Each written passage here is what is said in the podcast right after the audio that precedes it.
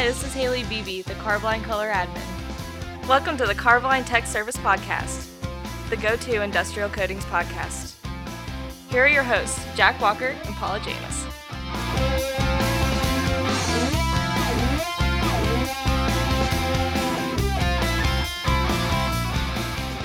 All right, here we go, Paul. Another edition of the Carboline Tech Service Podcast. How you been? It's been a couple weeks. It sure has, Jack, but it's been going really well. We've been busy doing a lot of stuff. We've had, we're continuing on through the new corrosion schools and everything. So it's been a busy couple weeks. Yeah, you got your presentation today, the day that we record this, I believe. And hopefully you all tuned into that last Thursday to hear Paul talk about, what is it that you talk about? This is making coding recommendations. So, okay. I kind of live in one little zone here. I would say, I don't think you're familiar with that topic. I don't know if you're qualified, sir. Yeah, I give it a shot. Every once in a while, I'll dive in. So anyway, yeah, we had to do a couple reruns just due to some things going on. Drink your water, kids. That's all I'm going to say. Drink your water, kids. But today we're going to take a chance to expound on a topic we did not so long ago. We had an episode where we talked about secondary containment, and that was episode 151. We talked about secondary containment, and we're going to move to the next evolution from that, because we talked about the coatings and things that you would use for your main part of the containment. But today we want to take a little bit of time and talk about some of the ancillary systems that you would do in order to make sure that you have a good secondary containment system. That's right. When we talk about secondary containment, it's not just applying paint. Now, typically it's concrete, but applying paint to a substrate. There's a lot of other, dare I say, moving parts to a secondary containment system.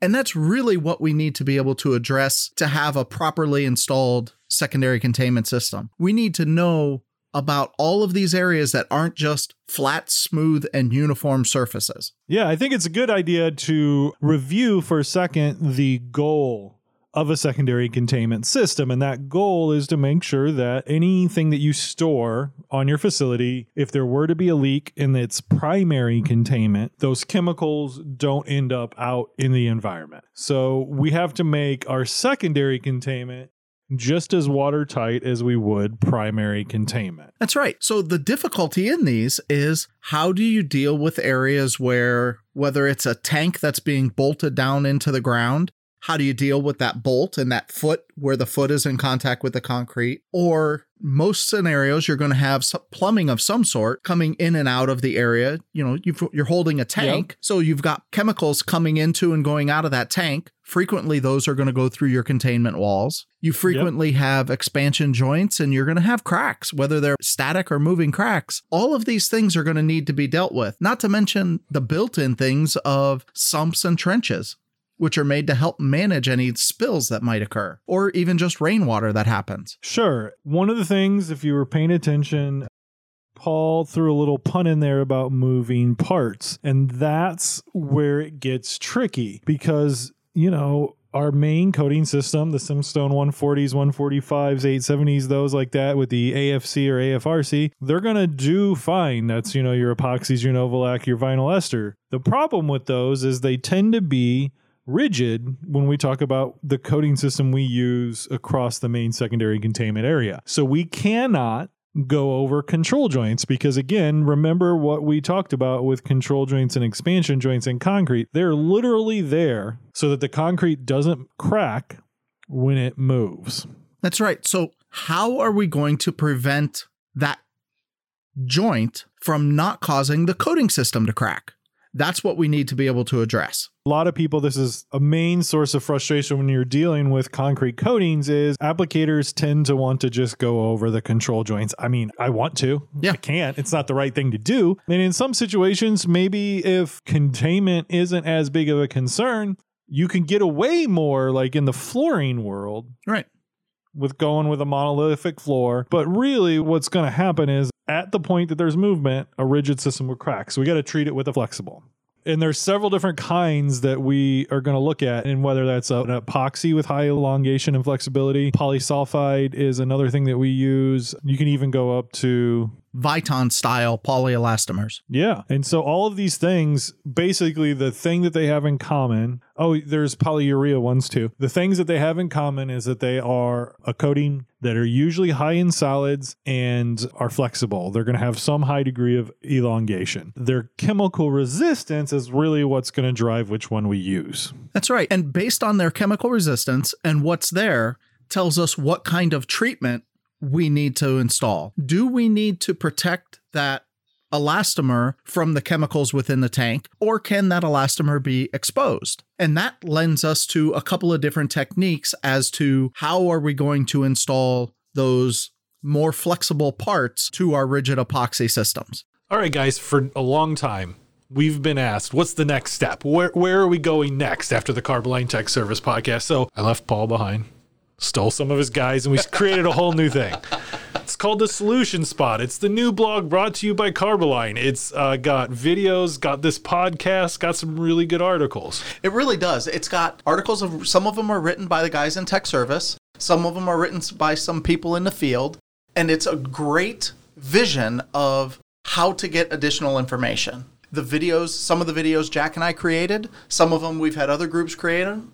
And they're all gathered into one spot. They're easy to find, easy to go through. Easily searchable. Yes. Yes. So if you want to find a list of podcasts and you want to find topics and you want to search it, the Solution Spot is your answer. So if you go to carboline.com and then at the top, there's a little button that says blog. It's right next to news and events. Click on that. And when you go there, you have this whole information hub. And that's why we couldn't just call it the blog. It has got all of our podcasts. So if you want to know, hey, when did they talk about water tanks? Put it in, search it, and it brings up the relevant episodes, articles, and videos. It's www.carboline.com and the Solution Spot.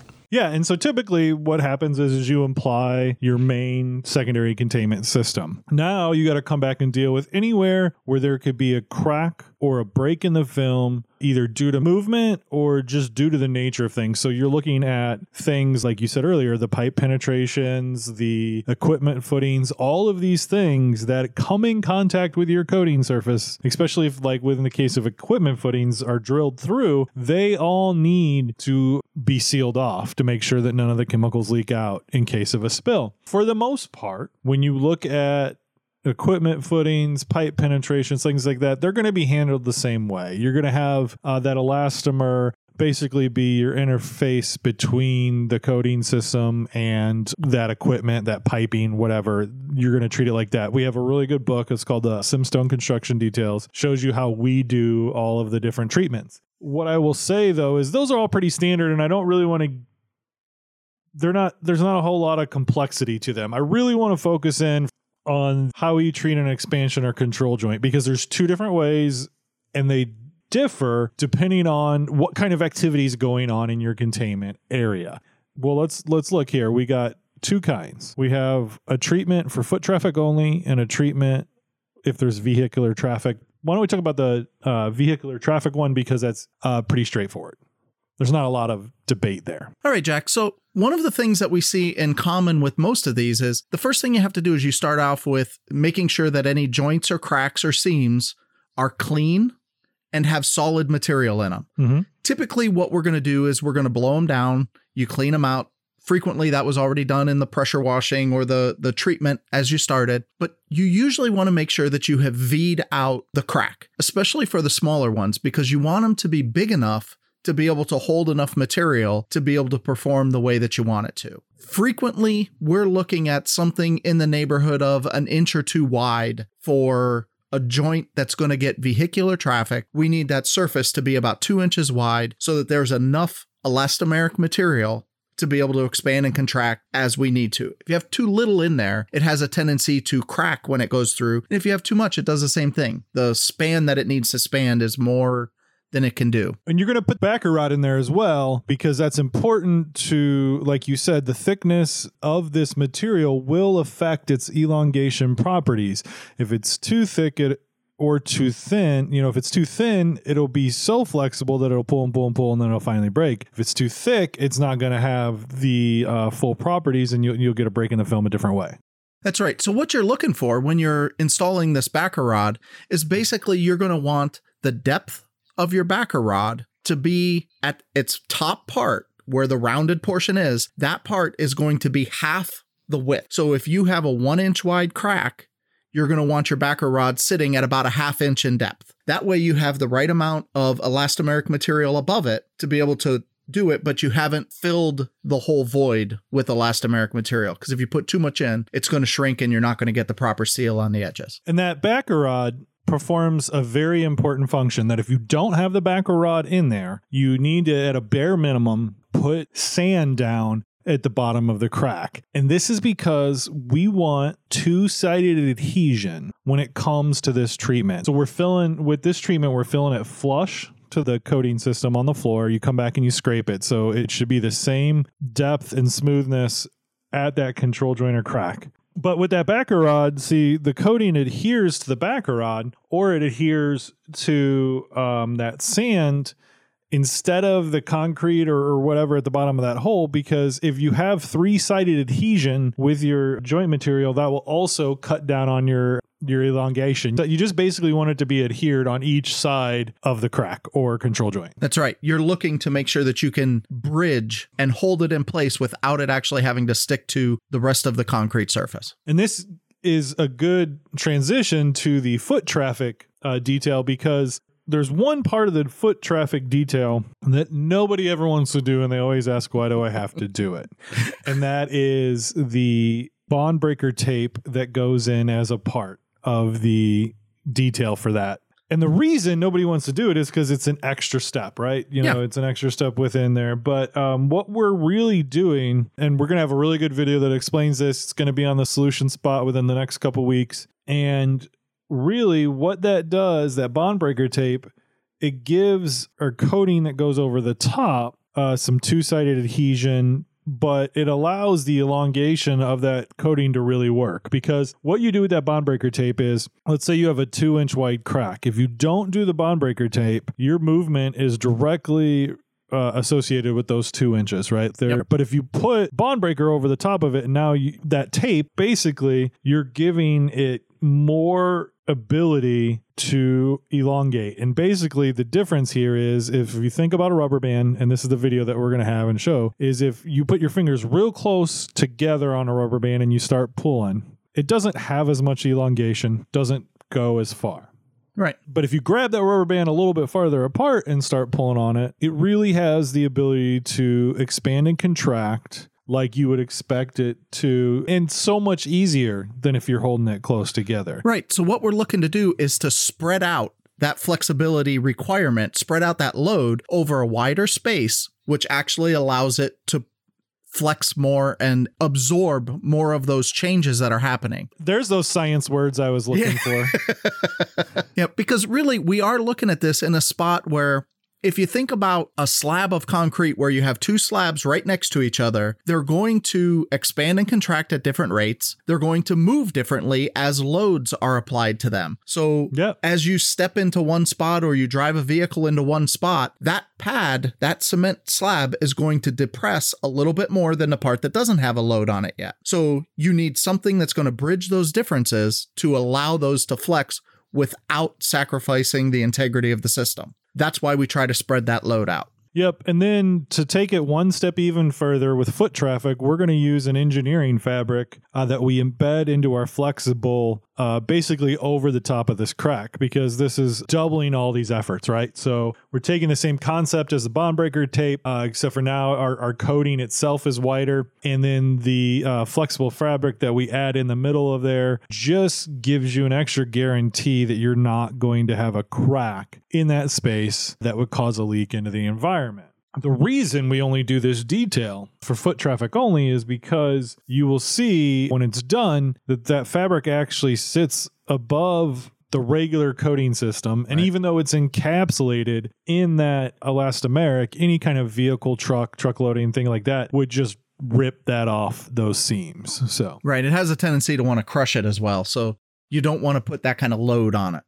Just kind of when we talk about these control joints, to review and wrap up, with foot traffic, you do a little bit more of a detail, but it's significantly safer and better for EPA regulations and things like that. For truck details, you have to just fill the crack with a flexible, and that becomes more of a maintenance item. Yep. For the owners. That's right. And remember, when you're installing that backer rod, you want to keep it at a level depth all the way across, and your depth, the top of that backer rod wants to be about half as deep as your joint or your seam is wide.